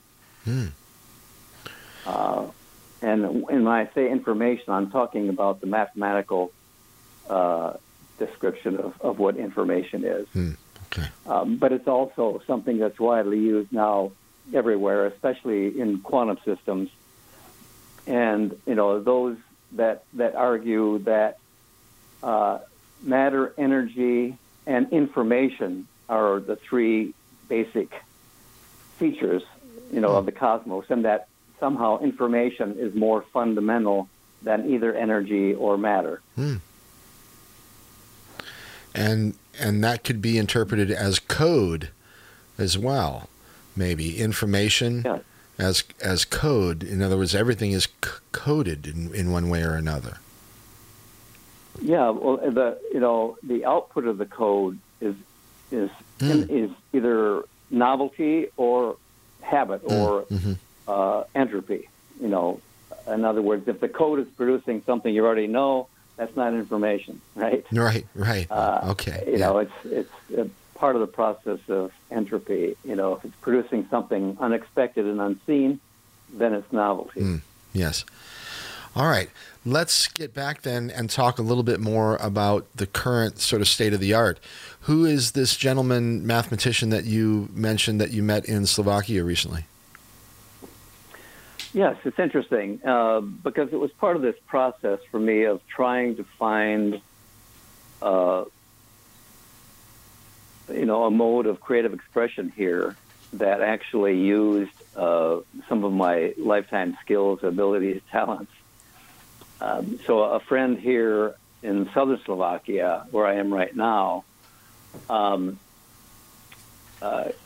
referred me to this other Slovak, who was a scientist, Luboš Polakowicz, and he connected me with him, and so we met. And we just started talking about things in general, and he described for me one of the things that he was working on that involved what he calls Koch-Chai cycles. Now, Koch-Chai is or was a Czech mathematician. Let's call him a mathematician who developed this theory of management that's called spiral management. And it uses, it's interesting because it uses some pretty solid mathematics, the concept of entropy, syntropy, or information. It uses, golden mean, golden spiral. It uses Fibonacci numbers. It uses some of the features of complex systems to develop this theory that he claims describes how, and he uses it for businesses, corporations, to describe how a typical business or corporation might evolve over time, And, it's initially restricted by this entropy curve, that runs in the graph. It's, again, it's an XY graph, although we've made attempts to increase the dimension on that. But it's typically an XY graph, and on the x-axis, you have time, again. On the y-axis is unclear exactly what quantities on the y. I know my perspective is, it should be information. But initially, companies as they evolve are restricted by this entropy curve. In other words, entropy is a limit on what's possible. And then you have the syntropy curve that's underneath it that tells you the freedom of people in the company to inject creative ideas that will actually change. And, and at some point these curves cross, so that the entropy curve becomes lower than the syntropy curve. At that point, so what the whole diagram looks like is a fish, a fish diagram, typical, where you have a curve on the top that goes to some point, a curve on the bottom that crosses it, and creates a tail. And in that tail is the best opportunity for a company. You can even apply this to cultures, and because they've done this, and individuals have the best chance for making changes in the system, and that's actually where we are right now. It turns out we're kind of in the tail of that as a civilization, and he actually predicts, that somewhere in 2026, and I said, okay, what's the year bar? He said 2026 plus or minus 2 years, there's going to be a significant shift in planetary process. That's interesting. We have a question from someone in the audience who asked, what level of novelty are we now experiencing potentially? And I guess you just answered that question, that we're approaching. Certainly novelty is increasing. I think if Terrence were alive right now, he would probably agree with us and say, well, hell, 2012, the date was certainly wrong, but the idea wasn't wrong, because the planet and the culture and the technology certainly have done a dive into novelty, which is ongoing, it seems like. Yeah. Well, I don't know. I think, you can't say that even the date was wrong. The date could have been right, but within that date, there was a lot of things happening. So if you were to look at everything, you could probably find something within that date that could lead to some kind of shift or change, Right. Yeah. So according to the Koch-Chai cycle perspective, we're in the tail right now. So that means the syntropy curve or novelty curve is now in its best place. So it gives us the actual best opportunity for making significant paradigmatic changes. So potentially now it's a strong potential now. It's the best time. Yes. Yeah. Okay. It's the best opportunity that we've had. And I don't have it in front of me. And, decades. Right, but since the last time those curves crossed. Yes. Yeah. Wow, very interesting. All right, and you have an ongoing relationship with this gentleman? Yeah, we stay in touch. You know, for a while it was closer touch where we were actually, he was actually asking and make certain changes. I actually coded some of the stuff that he's doing. Mm-hmm. The problem that I've had with it is that the only reference for this is a book that's in Czech, you know, so I've kind of had to reverse engineer everything, you know, and he is really the best one to be talking with about the nature of this and what's going to happen. He's very good. He's, you know, fluent in English, and he's very good at explaining the details of what this is all about. So it might be interesting for you to talk with him at some point. Yeah, maybe we could share his contact information off the air. Have you shared your background in the time wave theory with him? Does he know? Oh, absolutely. Yeah, okay. So he does know that that there was a larger scope thing that really wasn't interested in corporate development or how your business is going to grow, but actually looking at the entire developmental structure of the planet. Yes. You know, not only that, he was aware I think he was aware of Terrence's work with it, you know, but certainly he became aware right off in the beginning. Mm-hmm. But he's also, you know, he's interesting because he's not simply, you know, a scientist, mathematician. He's interested in the I Ching.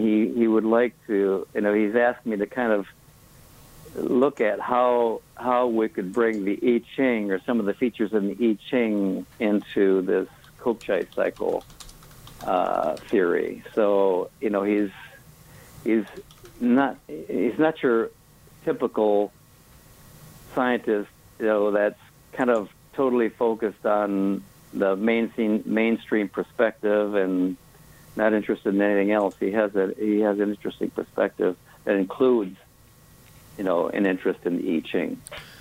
Well, I'm nearly certain that there are still some secrets to be uncovered from the I Ching. I have a wonderful book that's maybe early 90s. A guy named Schoenberger wrote it, Martin Schoenberger. It's called The I Ching and the Genetic Code, and he makes some stunning comparisons between the actual DNA code and some of the mathematics in the I Ching. And I don't know, it seems that there's a tremendous amount of wisdom and information in the I Ching, some of which we maybe haven't really realized yet. Yeah, I think that's possible, and I might even have that book, although I don't know if I shipped it here, but it sounds very familiar to me. It was something that I got interested in, and I'm looking in my bookcase right now to see if I actually have it. You know, I may have it here.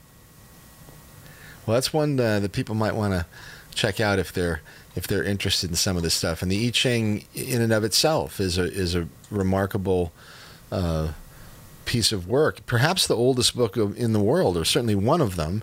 It's been around for 5,000-6,000 years, and really some valuable insights in there, even if you take the mathematics away from it, if you just read the messages and the hexagrams, you know, John?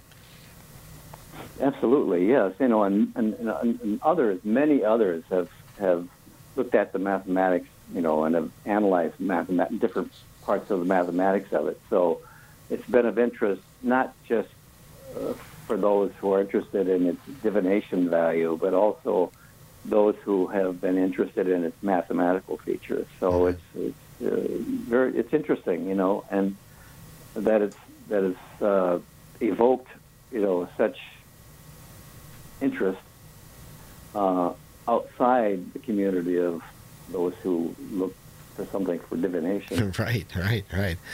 All right, hey John, we are at the top of the hour again. Let's take a little breather here, okay? All right. All right, we are with Dr. John Sheliak. He's been with me since the early evening, actually the late night in the earlier day. We are now the 8th of September, 2020. John's been with me since about 20 after 11 on the 7th of September, and he'll be with me for another 20 minutes or so. We're going to head out of here at 1:30, and we will welcome in Eric P's Sound Legacy, and he'll bring some wonderful music to you for the wee morning hours. But for now, we're going to hear another one from Conor Oberst. I mentioned this record, I'm Wide Awake, It's Morning. This was my introduction to Bright Eyes, and just a stunningly good record in my opinion. This is a song that's called We Are Nowhere, and it's now.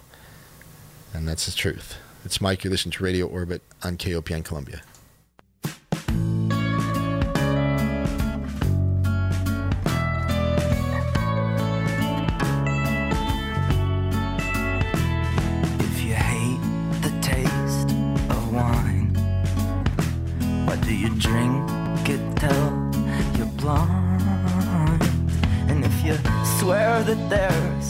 Truth, and who cares? How come you say it like you're right? Why are you scared to dream of God when it's salvation that you want? You see stars that clear have been dead for years, but the idea just lives on in our wheels that roll around as we move over the ground. And all day it seems we've been in between a past and future town. We are nowhere, and it's now. We are nowhere, and it's now. In like a 10-minute dream in passenger seat while the world was flying by. I haven't been gone very long, but it feels like a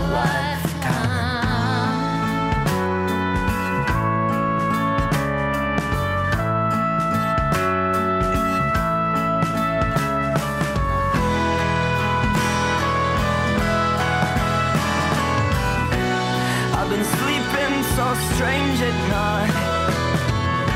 Side effects they don't advertise. I've been sleeping so strange with a head full of pesticide.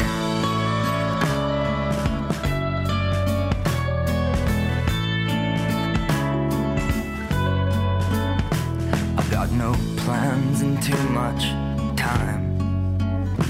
I feel too restless to unwind.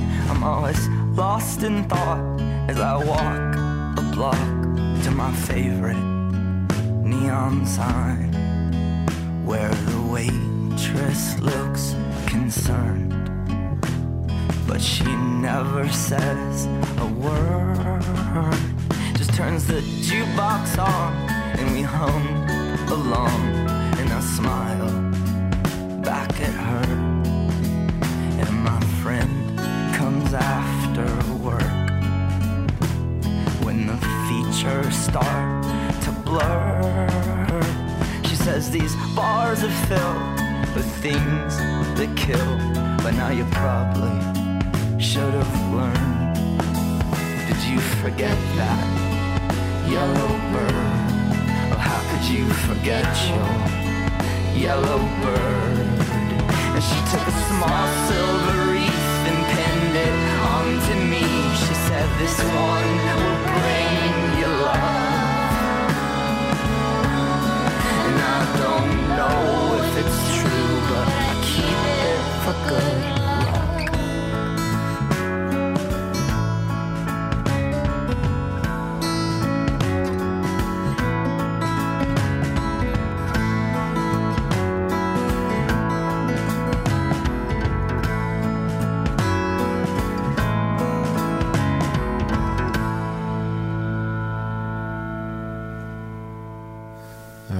nowhere, and it's now.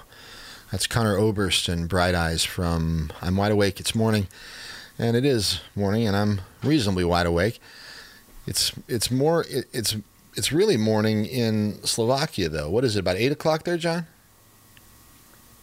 It's 8:05 in the morning, yes. 8:05, and that means it's 1:05 here in mid-Missouri. You listen to Radio Orbit. It's KOPN Columbia, 89.5 FM. We're streaming on the web at kopn.org. And my name is Mike Hagan, and you can find me on the web at mikehagan.com. You can also find my guest, Dr. John Sheliak, on the web as well on my site. You can go there and check out the archives and listen to some of the older programs that John and I did from back in the day. It might give you a little perspective on what we're talking about this evening, wouldn't you think, John? Absolutely, yes. Yeah, and we've had some good ones, trust me. Anyway, all right. Well, it's great to have you here. We've got about another 15 minutes or so, so we're going to have to kind of start thinking about wrapping things up. Yep. I do have a quick question though from someone on the web who said, "Your guest mentioned the surveillance state. Is it similar in Slovakia?" In other words, we were talking about how in the U.S. I think, primarily after 9/11, you know, it really kind of got kicked off here, and we are now living under cameras everywhere and constant monitoring of our phone calls and emails and all this stuff. We know a lot more than we knew back then, thanks to people like Edward Snowden and others. But anyway, what's it like in Slovakia with that type of atmosphere? It's the same here, and maybe in some ways even worse. I mean, in the sense that the transition from so-called communism to democracy essentially brought, all of those who were in charge, all of those who were part of the government, high officials in the government under communism became overnight democratic, yeah. So yeah. Really, that's right. What happened. Yeah, it's like converting to Judaism. He's like, oh yeah, well I just converted. Yeah, and many became oligarchs, because all of this community property was sold off at bargain basement prices, and so that created a whole range of oligarchs here, and so it's similar. It's very similar. I don't feel that I have much privacy here either. So, and at this point, I don't care. That's right. Kind of my perspective. Yeah. It's not something that I would choose to be dealing with, but it's here, and I'm not going to lose any sleep over it. Yeah, I agree with you. I think I was really wrestling with it for a while. In fact, for a long time. I mean, I've felt it's been creeping for quite some time. But now it's just obviously overwhelming. We're all carrying our own personal tracking devices in our pockets, with our smartphones, and we don't know if the cameras are on or if the microphones are on, it's really difficult to say what's happening with all this tech. But at the same time, it's if you can kind of let go of it, it's almost liberating. Oftentimes I'll actually look at my phone and I'll speak to it as if I'm speaking to the people that are listening. you know what I mean? And yeah, absolutely, but that, yeah. Anyway, I hope they'll learn something from it, maybe.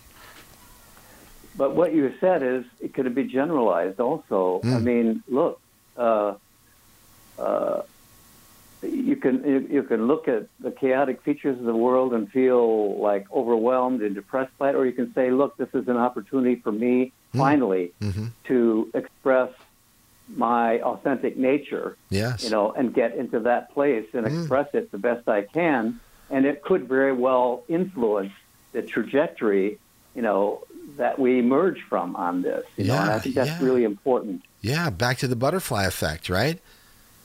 Yes. Well, absolutely. John, I'd like to make a comment about that. I've recognized that this whole business of COVID-19 and whether regardless of whether it is as big a deal as some people say it is, or whether it's not as big a deal. I mean, there's all kinds of debate and disagreement on the thing itself. But regardless, it has changed the world, and it's changed the way people live, and it's really changed the psychology of pretty much everybody, I think, to a certain extent. But I also have recognized that it's given many people the courage to do something maybe that they've been waiting a long time to do. They kind of look at the world and go, shit, the whole thing's going up in flames, or the whole thing is changing. What better time than now to take a leap, because we're all kind of in free fall and in spin mode anyway. Yes, that's absolutely right. And so really this is not about looking at what's happening and feeling like a victim, but looking at what's happening and feeling liberated by the fact that we have the best opportunity that we've had in a long time to assert our creative passion in a way that could produce a much more positive and loving, compassionate world to live in. We're looking for novelty. We're looking for new ideas and new ways of being and new thought patterns, and that's what this is about. And it goes right back to our conversation about the time wave. Yes, and that's a good way of describing it. We are at a time of a maximum novelty where we have the best opportunity in a long time to have an influence on what's happening. Isn't it interesting, because the general zeitgeist is the opposite of that. Everyone's like, "Oh my God, I'm helpless, and we're all doomed."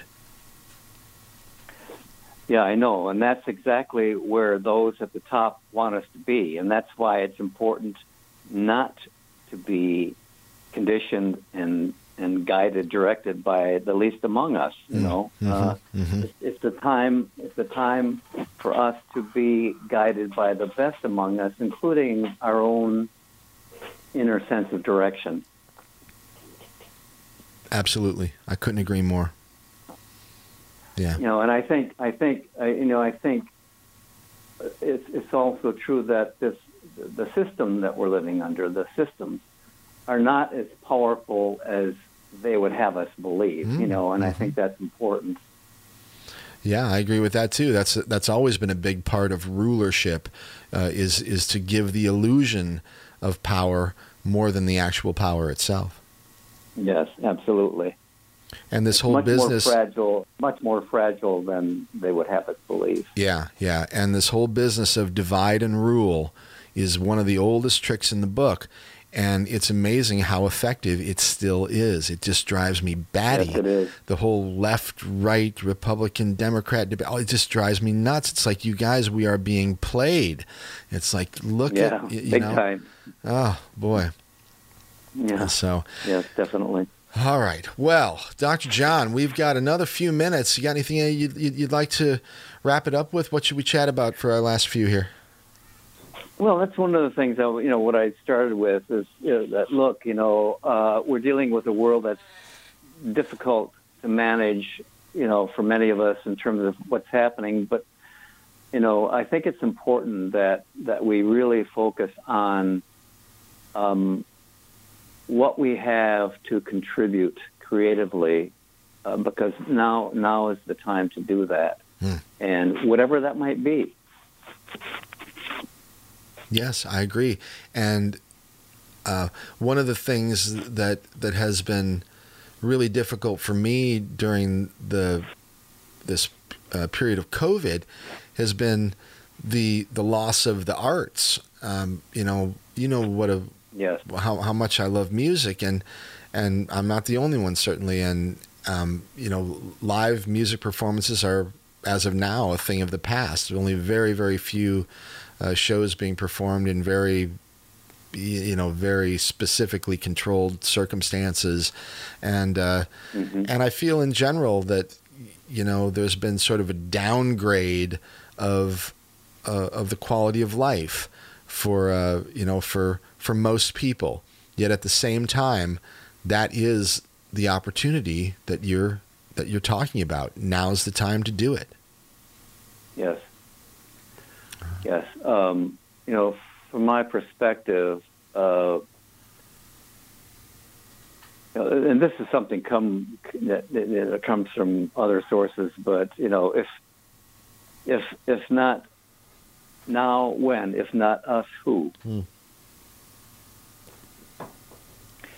In other words, we can't look to something above us or something that seems to be in control for significant change. It's not going to happen. Right. What's going to happen can only happen from within us, and then connecting with the others, you know, in the process. I mean, that's just how change, true change, actually happens. Mm-hmm. Mm-hmm. Okay. Well, I agree with you, and I think it's a great place for us to kind of wrap it up. What have you got planned for the fall? Are you pretty much sticking around that part of the world? Have you been back here to visit the States since you've been gone, or do you have plans to come back at all? Well, initially, before COVID, I was planning on a 2-month visit in the U.S. this year, but that is sort of postponed until next spring or summer. So the fall is going to be, depending on what happens with COVID here, is going to be spent here. You know, maybe spending some time in Hungary if it's still open, maybe sometime in Austria. One of the things that I experienced under COVID was this restriction of not being able to move and go to other places, you know, other European countries that are so close. You know, one of the advantages of being here is that, you know, there's easy access to the entire European continent, you know. So, right. You know, I hope to be able to do some of that this fall. Good. I hope you can too. And if you, if and when you do get back here to the States, we definitely need to have ourselves a little powwow. Definitely. Have you been in touch with Matt? I think maybe you talked to Matt Presti recently.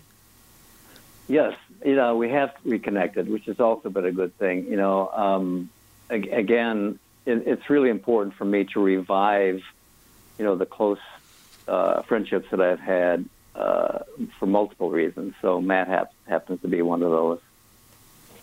That's fantastic. Well, I've got 2 hellos. In addition, I've got Bartholomew Bean. I don't know if you remember Bean from some of the old solstice and equinox parties. He performed some music for us, and also Chris Robinson. I think you've had some relatively deep conversations with Chris. So.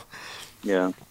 Anyway. So hello back. Yeah, all those guys say hi, and we'd all love to see you if you get a chance to get back here. But regardless, I'm super thrilled that you and me are back in contact, and we now know how to do it. So we'll stay in touch off the air, but we can plan on coming back and doing some more radio down the road here. Okay. Yeah, sounds good, Mike. You know, it's been a pleasure. Absolutely, John. I'm so happy about it, and have a great rest of the day. And I'll talk to you very soon. I'll send you a link once I get this podcast up and everything, and you can share it with whoever. Okay. Okay. Awesome. Thanks, Mike. Take care, John. Yep. All right, everyone. That's Dr. John Sheliak. If you'd like to get information about John or talk to him, you can get him at J Sheliak. That's JSHELIAK. J Sheliak at gmail.com. And yeah, well worth your while to connect with Dr. John Sheliak. Appreciate his time tonight, and just thrilled to be back in touch with John and have a chance to talk with him again and share some of his ideas with all of you.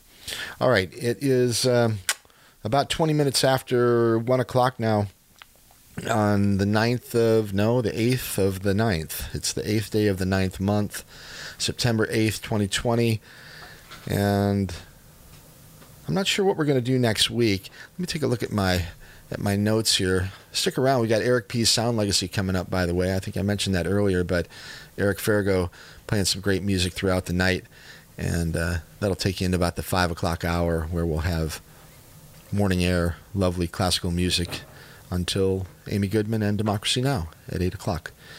All right. If you'd like to get a hold of me, my email address is mikehagan@mikehagan.com. Very simple to get a hold of me through the website. I'm also available on Twitter, on Parler, on Instagram. The music tonight, if you're interested, check out Conor Oberst. Check out Bright Eyes. He's got a bunch of different projects, been around for many, many years, but still perhaps a new artist for some of the listeners out there. Just one of my favorites. Absolutely wonderful singer, wonderful songwriter, and just someone who I dig. All right. Yeah, next week, I'm not sure. I'm not planning things too far in advance these days. I do have some great guests I'm still planning to bring your way, and lots of fantastic music. I do look forward to talking to John Paul Rice. That'll be on the 28th of September. We'll talk about human trafficking and child trafficking, and it'll be a serious show. If you've got anyone you'd like to hear on the program, perhaps you've got someone that you'd like to hear, or maybe a topic that you'd like to hear covered, please feel free to get in touch with me. Maybe you've got art or poetry, music, advice, whatever. I'd be glad to check it out at least, and share it with other people. All right. Okay. I will be back with you next week, and I hope you'll join me then. It's been a fun night. Real happy to talk with Dr. John Sheliak once again on the web. You can get him on email, I guess, at jsheliak@gmail.com. And I'm going to sign off. Say cheers. Hello to my sister up there in Illinois, taking care of my mom and dad. We've had some difficult time in the family recently, but we'll make it through one day at a time, and get things taken care of. So anyway, I love y'all, and I'll talk to y'all soon. Be cool to yourself. Be cool to other people. This is one more from Conor Oberst and Bright Eyes. One of my favorite songs. It's called Lua.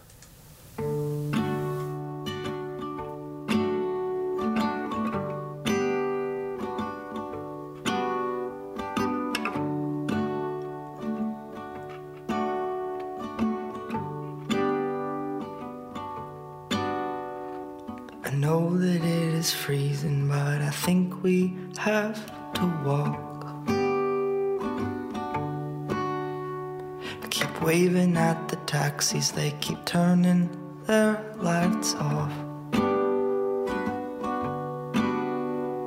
but Julie knows a party at some actor's West Side loft. Supplies are endless in the evening, by the morning they'll be gone. When everything is lonely, I can be my own best friend. I get a coffee and the paper, have my own conversations with the sidewalk and the pigeons and my window reflection. The mask I polish in the evening, by the morning looks like shit. Know you have a heavy heart, I can feel it when we kiss. So many men stronger than me have thrown their backs out, trying to lift it. But me, I'm not a gamble. You can count on me to split the love I saw you in the evening, by the morning won't exist.